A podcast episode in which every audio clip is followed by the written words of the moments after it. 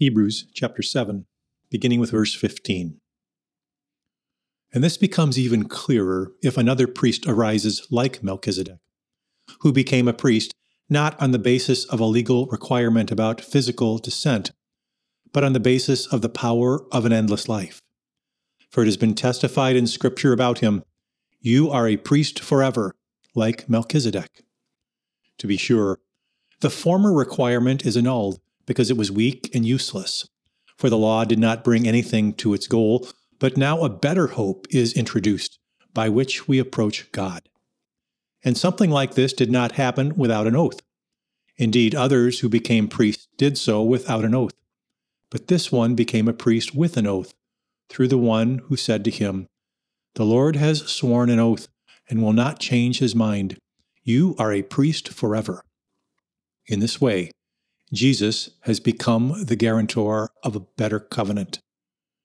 There were many who became priests because death prevented any of them from continuing to remain in office. But because this one endures forever, he has a permanent priesthood. So for this reason, he is able to save forever those who come to God through him, because he always lives to plead on their behalf.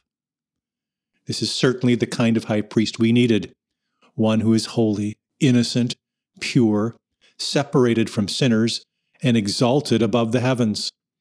Unlike the other high priests, he does not need to offer sacrifices on a daily basis, first for his own sins and then for the sins of the people. In fact, he sacrificed for sins once and for all when he offered himself. For the law appoints as high priests men who have weaknesses, but the word of the oath, which came after the law, appointed the Son, who has been brought to his goal forever. You've been enjoying Through My Bible in Three Years. To receive a daily email of these readings, visit www.wels.net slash subscribe. May God richly bless your day.